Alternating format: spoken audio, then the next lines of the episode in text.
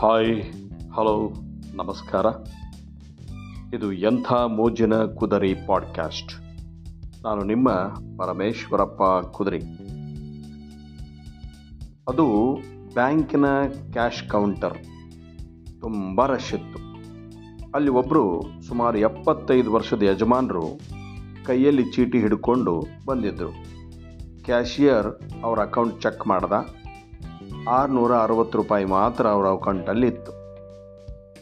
ಕಳೆದ ಎರಡು ತಿಂಗಳಿಂದ ಹದಿನೈದು ಲಕ್ಷದ ಹೋಮ್ ಲೋನ್ನ ಹದಿನಾಲ್ಕು ಸಾವಿರ ರೂಪಾಯಿ ಇ ಎಂ ಐ ಕಟ್ಟಿರಲಿಲ್ಲ ಆ ಯಜಮಾನರು.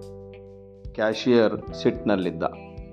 ಏನ್ರಿ ಯಜಮಾನ್ರೇ, ಎರಡು ತಿಂಗಳಿಂದ ಇ ಎಂ ಐ ಕಟ್ಟಿಲ್ಲ, ಅಕೌಂಟಲ್ಲಿ ಹಣ ಇಲ್ಲ, ಏನಾಗಿದೆ ನಿಮಗೆ?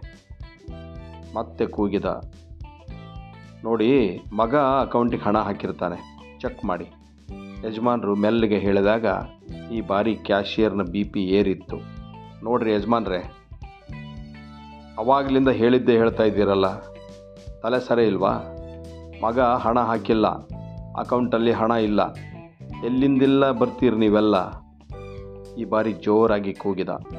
ಆ ಸ್ವರ ಇಡೀ ಬ್ಯಾಂಕಿಗೆ ಕೇಳಿಸ್ತು. ಎಲ್ಲರೂ ಆ ಯಜಮಾನ್ರನ್ನ ಅಸಹ್ಯವಾಗಿ ನೋಡತೊಡಗಿದರು. ಯಜಮಾನರಿಗೂ ನಾಚಿಕೆಯಾಗಿದ್ದು ಅಲ್ಲೇ ಸೈಡಿಗೆ ಹೋಗಿ ತಮ್ಮ ಮೊಬೈಲಲ್ಲಿ ಮಗನ ಸಂಖ್ಯೆಗೆ ಕಾಲ್ ಮಾಡ್ತಾ ಇದ್ದರು ಕಾಲ್ ಸಿಗಲೇ ಇಲ್ಲ. ಕ್ಯಾಶಿಯರ್ನ ಸಿಟ್ಟು ತಗ್ಗಿರಲಿಲ್ಲ. ನೋಡ್ರಿ ಯಜಮಾನ್ರೆ ನಿಮ್ಮ ಹೋಮ್ ಲೋನ್ ಮುಗಿಯೋಕ್ಕೆ ಏಳು ಕಂತು ಬಾಕಿ ಇದೆ. ಈಗಲೇ ಎರಡು ಕಂತು ಕಟ್ಟಿಲ್ಲ.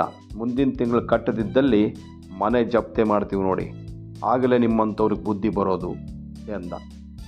ಅಜ್ಜನ ಕಣ್ಣುಗಳು ಮಂಜಾಗಿದ್ವು. ಮತ್ತೆ ಮತ್ತೆ ಅದೇ ನಂಬರ್ಗೆ ಕಾಲ್ ಮಾಡ್ತಾಯಿದ್ರು ಅವರು. ಇದನ್ನೆಲ್ಲ ನೋಡ್ತಾ ಇದ್ದ ಅದೇ ಬ್ಯಾಂಕಿನ ಸಹೋದ್ಯೋಗಿಯೊಬ್ಬರು ಯಜಮಾನ್ರ ಹತ್ರ ಬಂದು ಯಜಮಾನ್ರನ್ನ ಪಕ್ಕಕ್ಕೆ ಕರೆಸಿ,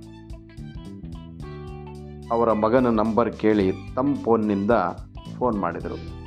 ಫೋನ್ ರಿಂಗ್ ಆಯಿತು. ಹಲೋ ಎಂಬ ಹೆಂಗಸರಿನ ಧ್ವನಿ ಅವರನ್ನು ಆಶ್ಚರ್ಯಗೊಳಿಸಿತ್ತು. ಅಜ್ಜ, ಇದು ಮಗನ ನಂಬರ್ ಅಲ್ಲ. ತಕ್ಷಣ ಅವರು ವಿಷಯ ತಿಳಿಸಿದರು. ಆ ಹೆಂಗಸಿನ ಧ್ವನಿ ಬದಲಾಗಿತ್ತು. ಆಕೆ ಅಳ್ತಾ ಇದ್ಲು. ಒಂದು ಕ್ಷಣ ಸ್ತಬ್ಧವಾಗಿದ್ದು ಆಕೆ ಮುಂದುವರಿಸಿದ್ಲು. ಹಾಂ, ನಾನು ರೂಪ. ಅವರು ನಮ್ಮ ಮಾವ ನನ್ನ ಗಂಡನ ತಂದೆ. ಅಲ್ಲಿ ಅವ್ರ ಮನೆ ಕಟ್ಟಿದ್ರು, ತಂದೆ ತಾಯಿಯನ್ನು ನೋಡಿಕೊಂಡಿದ್ದು, ಮನೆ ನೋಡಿಕೊಂಡಿದ್ದು, ಮನೆ ಹೋಮ್ ಲೋನ್ ಕಟ್ಟಿದ್ದು ಎಲ್ಲವೂ ನನ್ನ ಗಣ್ಣೆ ಆದರೆ ಕಳೆದ ತಿಂಗಳ ಬೈಕ್ ಆಕ್ಸಿಡೆಂಟಾಗಿ ಅವರ ಮಗ ತೀರ್ಕೊಂಡ್ರು. ಆಕೆಯ ಅಳು ಜೋರಾಗಿತ್ತು.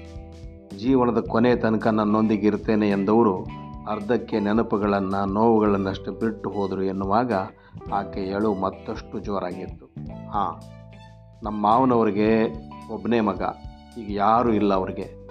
ಮಗ ಸತ್ತಿದ್ದನ್ನು, ಮಗ ಇಲ್ಲ ಅನ್ನೋದನ್ನು ಯಾವುದೂ ಅವ್ರಿಗೆ ನೆನಪಿಲ್ಲ. ಅವರು ಪದೇ ಪದೇ ಮಗನ ನಂಬರಿಗೆ ಫೋನ್ ಮಾಡ್ತಾಯಿದ್ರು ನನ್ನ ಎಲ್ಲ ಚಿನ್ನ ಬ್ಯಾಂಕ್ನಲ್ಲಿ ಇಟ್ಟಿದ್ದರು ಆ ಮನೆಯ ಲೋನ್ ತೀರಿಸಲು ಕೇಳಿದರೆ ನಿನ್ನ ಚಿನ್ನ ನಾನೇ ಇದ್ದೀನಲ್ಲ ಅಂತಿದ್ರು. ಈಗ ಅವರೂ ಇಲ್ಲ, ಚಿನ್ನನೂ ಇಲ್ಲ. ಕಳೆದ ಹದಿನಾಲ್ಕು ವರ್ಷಗಳಿಂದ ಒಂದೇ ಒಂದು ಇ ಎಂ ಐ ತಪ್ಪಿಸಿರಲಿಲ್ಲ. ಈಗ ಅವರೇ ಇಲ್ಲ. ರಾಣಿ ಥರ ಇದು ನನ್ನ ಜೀವನ ಈಗ ಹಾಳಾಗಿದೆ. ನಾನೀಗ ಇಬ್ಬರು ಮಕ್ಕಳೊಂದಿಗೆ ತವರು ಮನೆಯಲ್ಲಿದ್ದೇನೆ ನನ್ನ ಮುಂದೆ ಮಕ್ಕಳ ಹಾಗೂ ನನ್ನ ಭವಿಷ್ಯ ಇದೆ.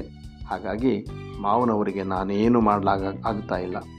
ಪದೇ ಪಗ ಮಗನಿಗೆ ಕಾಲು ಕೊಡು ಎನ್ನುವಾಗ ಕರಳು ಕಿತ್ತು ಬರ್ತಿತ್ತು. ಅದಕ್ಕೆ ಅವ್ರ ನಂಬರ್ ಬ್ಲಾಕ್ ಮಾಡಿದ್ದೇನೆ ಎನ್ನುವಾಗ ಆಕೆಯ ಅಳು ಮತ್ತಷ್ಟು ಹೆಚ್ಚಿತ್ತು. ಮತ್ತೆ ಮಾತಾಡೋ ಧೈರ್ಯ ಫೋನ್ ಮಾಡದವರಿಗೂ ಇರಲಿಲ್ಲ. ಅಷ್ಟರಲ್ಲಿ ಫೋನ್ ಕಟ್ಟಾಗಿತ್ತು ಆ ಸಹೋದ್ಯೋಗಿಯ ಕಣ್ಣಲ್ಲಿ ನೀರಿತ್ತು. ಫೋನ್ ಹಿಡಿದು ಮಾತಾಡುತ್ತಾ ಹೊರಗೆ ಬಂದ ಅವರು, ಒಳ ಹೋಗುತ್ತಿದ್ದಂತೆ ಬಾಗಿಲ ಬಳಿ ಕಾಯುತ್ತಿದ್ದ ಯಜಮಾನರು, ಮಗ ಏನಂದ? ಎನ್ನುತ್ತಿದ್ದರು ತೀವ್ರ ಕುತೂಹಲದಿಂದ. ಬನ್ನಿ ಸಾರ್ ಎಂದು ಅವರನ್ನು ತಮ್ಮ ಕೌಂಟರ್ನತ್ತ ಕರೆದೊಯ್ದರು ಇವರು. ಮತ್ತೆ ಯಜಮಾನರ ಬ್ಯಾಂಕನತ್ತ ಬಂದದ್ದು ನೋಡಿ ಕ್ಯಾಶಿಯರಿಗೆ ಸಿಟ್ಟು ಉಕ್ಕುತ್ತಿತ್ತು. ಸಹೋದ್ಯೋಗಿ ಕೇಳಿದ ಅವನಲ್ಲಿ, ಅಜ್ಜನ ಲೋನ್ ಸೆಟಲ್ಮೆಂಟ್ ಮಾಡಿಕೊಡಿ ಎಂದ ಅಜ್ಜ ಮತ್ತೆ ಕೇಳಿದರು, ಸರ್, ಮಗ ಏನಂದ? ಈ ಬಾರಿ ಅವರ ಕಣ್ಣುಗಳಲ್ಲಿ ಆತಂಕ ಇತ್ತು. ಸ್ಟೇಟ್ಮೆಂಟ್ ಮೇಲೆ ಕಣ್ಣಾಡಿಸಿದ ಬ್ಯಾಂಕ್ ಸಹೋದ್ಯೋಗಿ ಹದಿನೈದು ಲಕ್ಷದ ಹದಿನೈದು ವರ್ಷದ ಲೋನ್ ಅದಾಗಿತ್ತು. ಆರು ತಿಂಗಳಷ್ಟೇ ಬಾಕಿ ಇತ್ತು. ಎರಡು ತಿಂಗಳು ಕಟ್ಟಿರಲಿಲ್ಲ. ಕ್ಯಾಲ್ಕುಲೇಟರ್ ಹಿಡಿದು ಲೆಕ್ಕ ಹಾಕಿದರು. ಬಡ್ಡಿ ಕೂಡಿ ತೊಂಬತ್ತೆಂಟು ಸಾವಿರ ಅಷ್ಟೇ ಬಾಕಿ ಇತ್ತು. ನಗುತ್ತಾ ಯಜಮಾನರಿಗೆ ಹೇಳಿದರು, ಅಯ್ಯೋ ಅಜ್ಜ ನಿಮ್ಮ ಮಗ ಈಗಷ್ಟೇ ಹಣ ಹಾಕಿದ್ರು. ನಿಮಗೆ ಇನ್ನೊಂದು ಗುಡ್ ನ್ಯೂಸ್ ಇದೆ. ನಿಮ್ಮ ಬಾಕಿ ಇರೋ ಕಂತಿನ ಹಣವನ್ನು ಒಟ್ಟಾಗಿ ಹಾಕಿದ್ದಾನೆ. ನಿಮ್ಮ ಲೋನ್ ಕ್ಲೋಸ್ ಆಗಿದೆ. ನೀವಿನ್ನು ನಿಶ್ಚಿಂತೆಯಿಂದ ಮನೆಗೆ ಹೋಗ್ಬೋದು.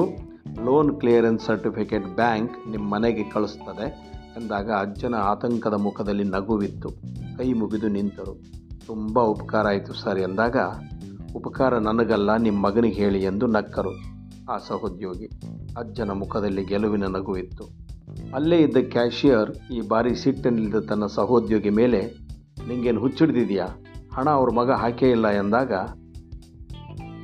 ಕೂಲ್ ಕೂಲ್ ಅಂತ ಉತ್ತರಿಸಿ, ಈ ಬಾರಿ ಪೂರ್ತಿ ಬ್ಯಾಂಕ್ ಸಹೋದ್ಯೋಗಿಗಳು ನೋಡುತ್ತಿದ್ದುದು, ಒಳಗಿಂದ ಮ್ಯಾನೇಜರ್ ಕೂಡ ಕೇಳುತ್ತಿದ್ದುದು ಗೊತ್ತಿತ್ತು ಆತನಿಗೆ. ಈ ಬಾರಿ ಆತನ ಸ್ವರ ಜೋರಾಗಿತ್ತು.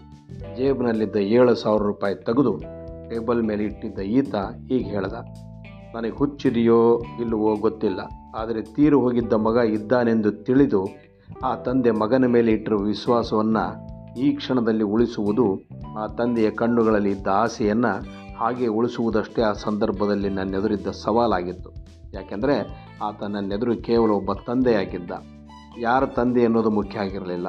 ಮಗನ ಮೇಲಿಟ್ಟಿದ್ದ ವಿಶ್ವಾಸ ಉಳಿಸಿದ್ದು ಅದಕ್ಕೆ ಪ್ರತಿಯಾಗಿ ಆ ತಂದೆಯ ಕಣ್ಣಲ್ಲಿದ್ದ ಸಂತೋಷವನ್ನು ಲಕ್ಷ ರೂಪಾಯಿ ಬಹಳ ಚಿಕ್ಕದಾಗಿತ್ತು ನನಗೆ. ನಾನು ಮಾಡಿದ ಕೆಲಸದಿಂದ ನನಗೆ ಸಿಕ್ಕಿದ ನೆಮ್ಮದಿ, ಬಹುಶಃ ಕೋಟಿ ರೂಪಾಯಿ ಸಿಕ್ಕಿದರೂ ನನಗೆ ಸಿಗಲು ಸಾಧ್ಯ ಇಲ್ಲ ಎನಿಸಿತು ಎಂದವನೇ ಮಿಕ್ಕುಳಿದ ತೊಂಬತ್ತು ಸಾವಿರ ರೂಪಾಯಿ ಚೆಕ್ ಕೊಡಲು ಚೆಕ್ ಬುಕ್ ತರಲು ಹೊರಗಡೆ ಹೋದ. ಆತ ಚೆಕ್ ಪುಸ್ತಕ ತರುವಾಗ ಇಪ್ಪತ್ತಿಪ್ಪತ್ತೆರಡು ಜನರಿರುವ ಬ್ಯಾಂಕಿನ ಎಲ್ಲ ಸಿಬ್ಬಂದಿಗಳು ಎದ್ದು ನಿಂತು ಚಪ್ಪಾಳೆ ತಟ್ಟುತ್ತಿದ್ದರು. ಅಲ್ಲಿ ಅಷ್ಟರಲ್ಲಿ ಅವನ ಟೇಬಲ್ ಮೇಲೆ ಒಂದಷ್ಟು ಹಣ ತಂದಿಟ್ಟಿದ್ದರು ಸಿಬ್ಬಂದಿಗಳು. ಲೆಕ್ಕ ಮಾಡಿದ ಹದಿನೇಳು ಜನ ಸಿಬ್ಬಂದಿಗಳು ಒಟ್ಟು ಎಪ್ಪತ್ತ್ಮೂರು ಸಾವಿರ ರೂಪಾಯಿ ಇಟ್ಟಿದ್ದರು ಅಷ್ಟರಲ್ಲಿ ಆಗ ವೃದ್ಧರಿಗೆ ಬೈದಿದ್ದ ಕ್ಯಾಶಿಯರ್ ಏಳು ಸಾವಿರ ಕೊಟ್ಟಿದ್ದ. ಆಗ ಆ ಸಹಾಯಕ ವೃದ್ಧರಿಗೆ ಬೈದಿದ್ದ ಅವನ ಕಣ್ಣಲ್ಲಿ ಪಶ್ಚಾತ್ತಾಪದ ಕಣ್ಣೀರಿತ್ತು.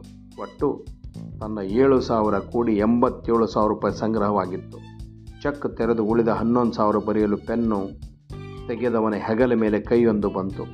ತಿರುಗಿ ನೋಡಿದ ಬ್ರ್ಯಾಂಚ್ ಮ್ಯಾನೇಜರ್ ನಿಂತಿದ್ದರು ನನ್ನನ್ನು ಬಿಟ್ಟು ನೀವೇ ಎಲ್ಲ ಪುಣ್ಯ ಹಂಚಿಕೊಂಡ್ರೆ ಹೇಗೆ? ನಂದು ಸ್ವಲ್ಪ ಇರಲಿ ಎಂದವರೇ ಹನ್ನೊಂದು ಸಾವಿರ ರೂಪಾಯಿ ಕೊಟ್ಟು ಚೆಕ್ ಪುಸ್ತಕ ಮಡಿಚಿ ಅವನ ಜೇಬೊಳಗೆ ಇಟ್ಟುಬಿಟ್ರು.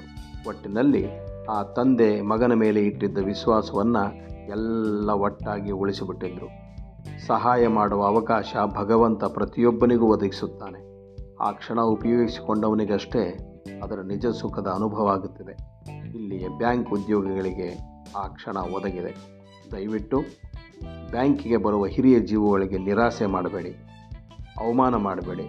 ಯಾಕಂದರೆ ಬ್ಯಾಂಕಿಗೆ ಬರುವ ಹಿರಿಯ ಜೀವಗಳಿಗೆ ನಾವು ಕೊಡುವ ಆ ಹಣದ ಅವಶ್ಯಕತೆ ಅದೆಷ್ಟು ಇರುತ್ತದೆಯೋ ಯಾರಿಗೂ ಗೊತ್ತು ಅಲ್ವೇ? ಆತ ಕೊಳೆಯಾದ ಅಂಗಿ, ಕೊಳೆಯಾದ ಪ್ಯಾಂಟು, ಪೈಜಾಮು, ಲುಂಗಿ, ಹರಿದ ಚಪ್ಪಲಿ ಚಪ್ಪಲಿ ಇಲ್ಲದ ಕಾಲು ಹೇಗೆ ಬಂದಿರಲಿ? ಪ್ರೀತಿಯಿಂದ, ಸೌಜನ್ಯದಿಂದ ಮಾತಾಡಿ ಫಾರಮ್ ಫಿಲ್ ಮಾಡಲು ಸಹಾಯ ಮಾಡಿ. ಯಾಕೆಂದರೆ ನೆನಪಿರಲಿ, ಯಾರದ್ದಾದರೇನು ತಂದೆ, ತಂದೆಯೇ ಅಲ್ಲವೇ? ನಮಸ್ಕಾರ.